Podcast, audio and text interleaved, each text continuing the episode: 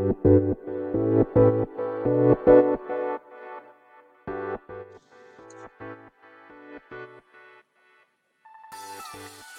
い、始まりました。本を読んでは独り言ラジオ。私、変な髪型をしたポンコツ薬剤師こと町田和俊でございます。はい、というわけでですね、今日も読んだんだか読んでいないんだか、積んだんだか積んでいないんだかといった本たちの中からですね、一冊紹介して、ゆるーりと語っていきたいと思います。はい。前回まではですね、伊勢秀子さんの絵本を紹介する一週間を、まあ、お送りしてまいりましたけども、まあ、本日からはですね、また特に、えー企画もなく、えー淡々と紹介していきたいと思いますが、えーそんな本日はですね、その島の人たちは人の話を聞かない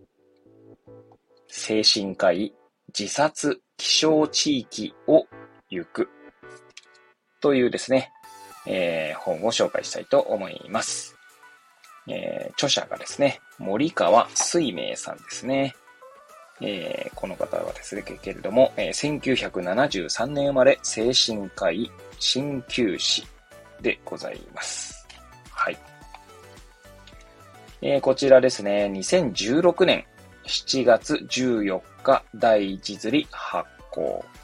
えー発行しているのは制度者ですね。はい。の、えー本でございます。はい。えーいつものようにですね、えーこの本を手に取ったきっかけ、えーそして、え帯の文言や目次の文言から本を紹介し、最後、独り言でございます。はい。えそんな3部構成でいきますけれども、えでは最初ですけれどもね、まあ、きっかけなんですけれども、え私がこの本を手に取ったきっかけははっきり言っても覚えてないんですよね。まあ多分ですけど、なんか自殺とかですね、まああとは生きづらさとか、まあそんなことを考えて、まあ、まあ、手に取ったのはですね、もう多分相当前ですね。多分数年前。もう何年前だかわかんないですけど、まあ今、多分当時はですね、Amazon で買っていたので、えー Amazon のですね、うーん、Amazon でこの本を検索すれば、いつ買った本なのかというのはわかるかと思うんですけど、まあちょっとそれはせずにですね、まあ、数年前に購入して積んであった本でございます。はい。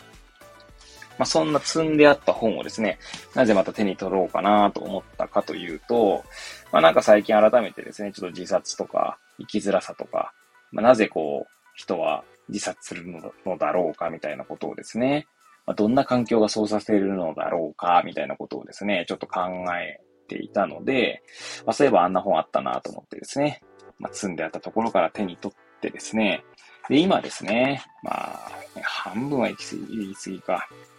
まあ、3分の1、あるいは5分の2ぐらいですかね。5分の2ぐらい読んでおります。はい。ま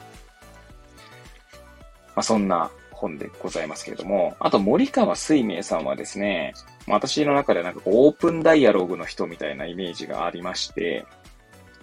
それこそですね、まあ、更新はされてないんですけど、 Voicyでですね、 Voicyでも森川すいめいさんのチャンネルがあったと思いますね。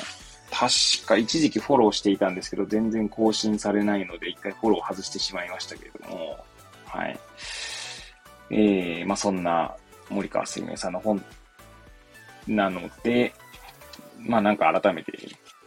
森川すいめいさんの本って多分まだ私ちゃんと読んだのがないんですよね。オープンダイアログの本は、確か持っていないんですよね。買おうかなと思って、Amazon のお気に入りには入れてあるんですけれども、はい。まあそんな感じですので、えー、まあちょっと改めてですね、読んでみようと思って読んでおります。結構サクサクサクっと読める本ではありますね。まあ、あくまで読めるっていうのは、まああくまでこの、えー、まあ要は、本に書かれているインクのシミを目で追うという意味合いでの話ですよ。まあ、ちゃんとそれを理解しているかとかって話は、まあさておきなんですけども、読み進めるという意味で言えば、まあサクサクっと読める、まあ本なんじゃないかなと思います。はい。まあ、ただですね、まあ、その自殺の話ですし、なんかまあいろいろ考えさせられる本ではあるかなと思いますので、はい。まあそんな感じですかね。はい。ということでですね、えっ、ー、と、帯の文言やら目次の文言から本を紹介していきたいと思います。まあこちらですね、表紙ですね、の帯にはこのような、えー、文言が書かれております。まあ、サムネイルのですね、まあ、写真も見ていただければわかるかと思うんですけども、はい。ということで読み上げたいと思います。今、即、助ける。できることは助ける。できないことは相談する。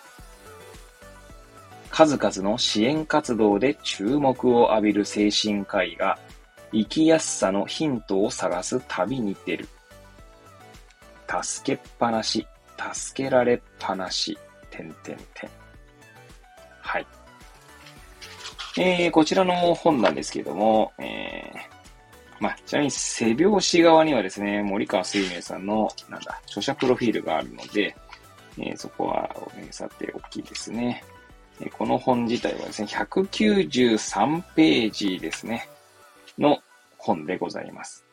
そんな本がですね、まあ、はじめに、の後に、えー、序章1、2、3、4、5、6で終章ですね。なので、まあ、全部でまあ、序章とかも含めると8章ですね。で構成されております。で、まあ、見出しの文言もそうですね、紹介していきましょうか。はい。では、まず序章ですね。序章のタイトルが、支援の現場でえー、そんな序章とですね、中の見出しですね。はい。自殺の少ない街は癒しの空間ではなかった。自殺気象地域研究の衝撃。自殺対策は予防と防止に分けて考える。第一章、助かるまで助ける。ね、見出しですね。はい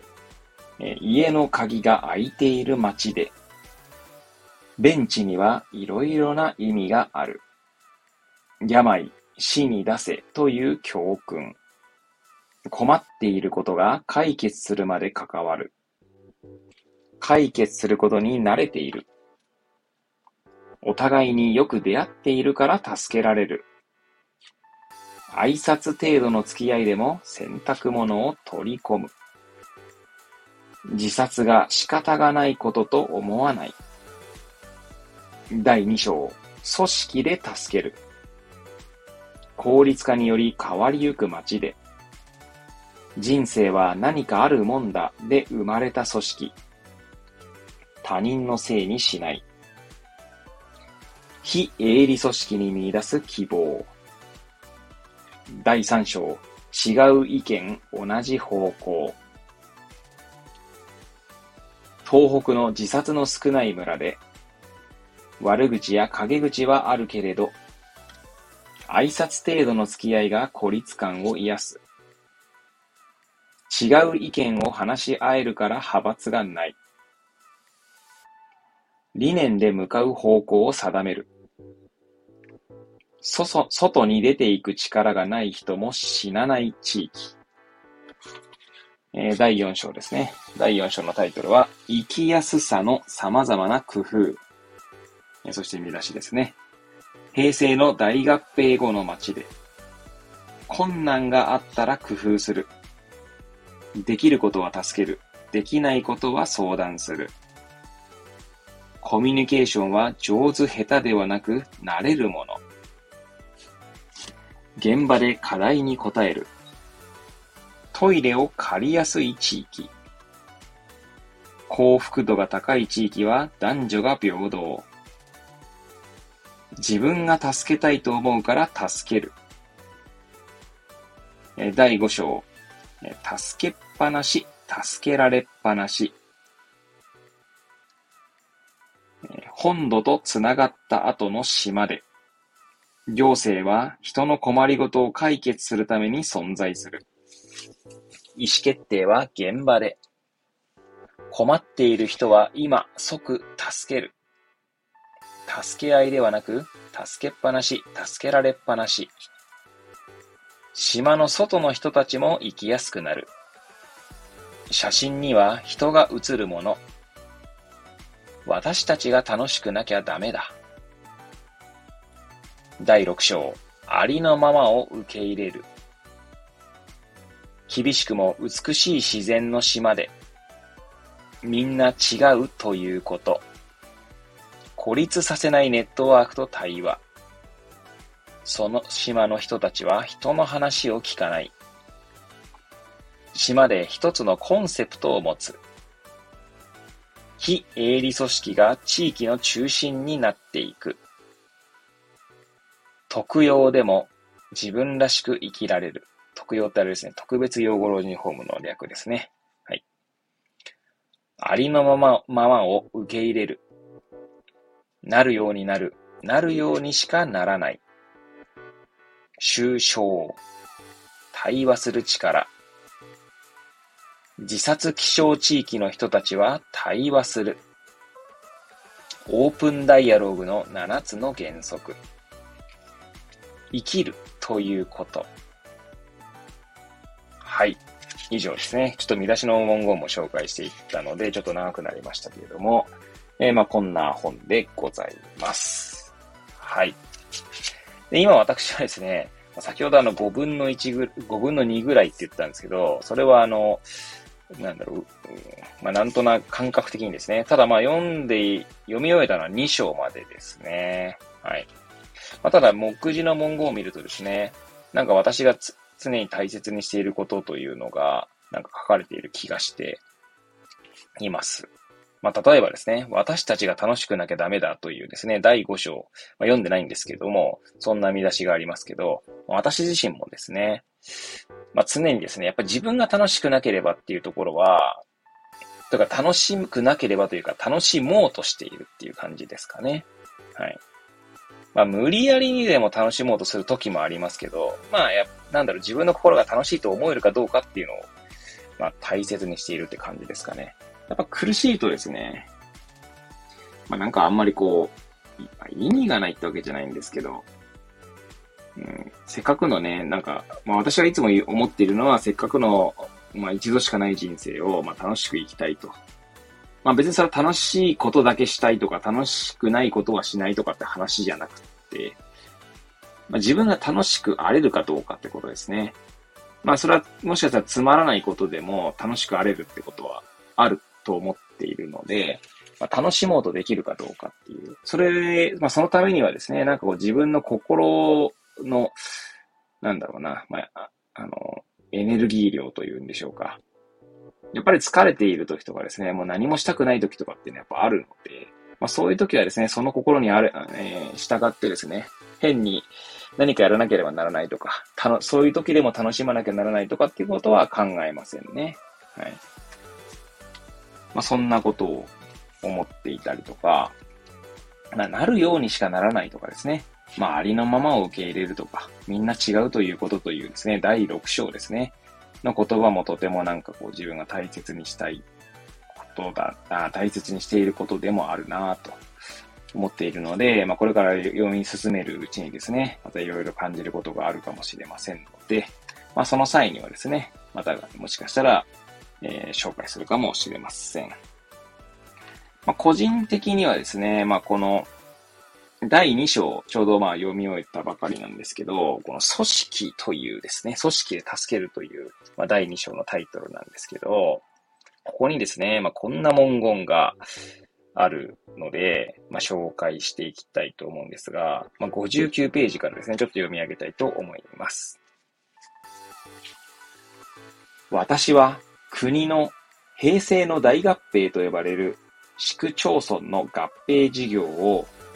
メンタルヘルスの視点からは大失敗だったと思っている。人と人との距離は明らかに遠くなった。人を大事にするのは人であり、支え手の数は多い方がいい。人を支えるための行動は効率を重視すれば難しくなる。もちろん、効率化を単純に否定すればいいということではない。無駄なことに時間を割くために大事なことができなくなるのは良いことではない。例えば、病院の書類仕事などは、現場で患者のそばで物事を判断する時間を奪っている。書類はより簡素化されなければならない。しかし、効率化できないもの、非効率のままであるべきもの、意味を定義できないもの、お金を生み出さないもの、そういう無形の何かを効率化は同時に削ってしまう。効率は人が生きやすくなるための手段である。しかし、平成の大合併はコストを減らすことが目的になってしまった。成果はコストを減らすことだった。すべての計画は人の生きやすさことこそが目的になるはずなのだが、それは見えなくなった。効率を手段ではなく目的に据えてしまっては、それは何も生み出すことはない。それどころか、人を不幸にさえしてしまう。意思決定は現場で行うべきである。答えはいつも現場にある。効率化を目的とし、組織をまとめた結果、意思決定は現場でより行えなくなった。事務所で行うことになった。この結果、意思決定の間違いはおのずと増える。人が生きにくくなった原因の一つは、意思決定を事務所で行わざるを得なくなるような組織の大きさを作ってしまったことになる。その結果、目に見えない書類には現れない大事なことが削られていった。人はより生きにくくなった。はい。ほぼほぼ一文、ってか1ページですね。1ページ丸々読み上げたんですけども、うんとですね、ここれは、まあ実は私がいつもこう、常日頃思っていることをなんか代弁してくれるような気がしたので、今回ここで紹介させていただいたんですけども、人を支えるための行動は効率を重視すれば難しくなると。これはですね、まあ一応、まあしがない薬剤師としてですね、な医療の現場に、まあ、いるものとしてですね、思うところですね。まあ結局、なんていうんですかね、時間というものは限られるわけで、まあ、一日中ですね、まあ、患者さんの話を聞くということは、まあ、まずできないわけなんですよ。そんな当たり前じゃないかとか思うかもしれませんけれども、まあ、なのでですね、どうしても時間の中でですね、まあなんだろうな、まあ、患者さんの話を聞いて、まあそれを記録に残してみたいなことをですね、まあ、やらなきゃいけないわけですね。まあそれ以外にもやることはあるんですけれども、まあそうするとですね、まあ本当は、まあ例えば、なんだろうな、その人の話をですね、例えばは、ちょっと置いといてですけど、その人の話にですね、まあ、どれぐらいの時間かけてでも、まあ聞き続けなきゃならないっていう場面もあるんですけど、まあそんなことはできなかったりするわけですね。まあもちろんですね、まあ状況によってはですね、まあなるべく話を聞くということをしているつもりですけれども、まあそういうことをですね、すればするほど、まあ例えば先ほどですね、まあちょいっと語りましたが、まあ、患者さんとの会話とかをですね、まあ、記録に残すわけですね。記録に残すというのは一言一句残すわけではないんですけれども、まあ、大切なことをですね、まあ、薬歴というですね、まあ、薬のカルテみたいなところにですね、まあ、残すわけなんですけど、まあ、そういった、まあ、書類仕事というものにですね、まあ、かける時間が少なくなるわけですね。なので、まあ、その効率化というか、まあ、そう、その人の、人と人とっていうものがですね、まあ、人は人によって癒されるみたいなところが、まあ、あると思いますので、まあ、効率化は大切なんだけど、効率化は目的になってはいけないっていう、この、ここに、今読んだね、文章にもありましたけれども、まあ、そこもね、なるほどな、その通りだよなと思いましたし、あと目に見えないですね。まあ、大事なことが書類には現れない大事なことが削られていったっていう文言もですね、まあ、なかなかにこう刺さる文言ですよね。まあ、目に見えるものってとてもやっぱりこう、なんだろうな、まあ、引力が強いというか、まあ、引っ張られるんですよね。でも目に見えないことにこそですね、結構大切なものがあるんじゃないかなと思ったりもするので、えー、だから難しいんですよ、本当に。まあ以前も語ったかもしれないですけど、まあ医療の業界にもですね、まあ数値目標とか、まあ KPI の話があったりとか、あとはですね、うん、まあ当然数字を、ま、増やさないとですね、まあ、経営的に難しくなるということがあったりするわけですね。ノルマだったりとかね。まあそう、まあうちはそんなにそういうのあんまたくさんあるわけじゃないですけど、まあ多分、うんと経営するためにそういったものが設定されているってことはまあ医療業界でもあるわけなんですけどもね。まあそういった数字にとらわれてしまうとですね、目の前の人を大切にできなくなるっていう側面がどうしても出てきてしまうってこともあるんじゃないかなと思うんですね。だ医療とですね、その効率、難しいんだよな。なんかでも確かに、その、無駄なものをですね、無駄なものっていうか、まあ、捨ててもいいもの、無駄なものっていうとまず語弊があるんですけどね、まあ、どの現場にも、あるいはどの現場で働いているどの人にも、共通して無駄と言えるものがあるわけじゃない気がしていて、それはその環境によってまた違ったりとか、働いている人の性質によってその無駄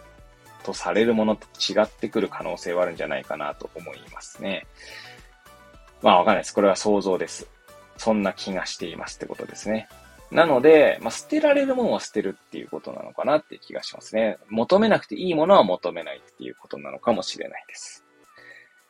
そこを見極めるっていうことが必要なのかもしれないですね。で、やはりそういった求めなくていいものを、まあ、捨てることでですね、本当に時間をかけるべきところに、時間をかけるということが大切なのかな。まあ、それこそが効率化なのかなっていう気もしますね。ただですね、なんかそのこう、捨て、本当は捨てた方がいいものにですね、なんか愛着が湧いているってこともあったりとかして、まあそれは別にこの仕事の効率化だけの話じゃなくて、えー、ゴミ屋敷みたいなね、ものに代,、えー、代表されるように、まあ私もどっちかというとコレクター気質があるので、これはいらないんだけど、どうしても捨てれないな、みたいなものがあったりもしますよね。思い出深いものだったりとかね。なんでこの、まあ、捨てるっていうものね、にはなんかこう未練があったりとかしますので、本当は効率化を考えると、捨て去った方がいい習慣というか慣習もですね、えー、何か未練があって捨てられないってこともあったりするので、まあなかなかにですね、難しいですけども、まあなんか、こう、全然話が変わってきちゃいましたけど、えー、まあやはりこうですね、まあ、人と人との、まあ、対話ですよね。対話によってですね、やはりこう、生きるということがなんかこう、彩られるのかなという気がしているので、まあ、まだですね、2章しか読んでないんですけどね、序章1章、2章と読み終わりましたけども、まあ、この後もですね、続けて読むことでですね、まあ、いろいろ考えていきたいななんて思っております。まあ、私の中でやっぱテーマがですね、まあ、なんか生きづらさっていうことになんかを常に考えている気が、常には言い過ぎですけどね、まあ、考えている気がするので、まあ、そのヒントになるようなものをですね、まあ、この本をきっかけにして考えていきたいなと思っております。はい。ということでですね、まあ、ぐだぐだと語ってまいりましたけども、今回は、まあ、この、その島の人たちは人の話を聞かないといった本からですね、えー、まあ、効率化について思うことをちょっと語ってみました。はい。ということでですね、まあ、また次回お会いいたしましょう。ごきげんよう。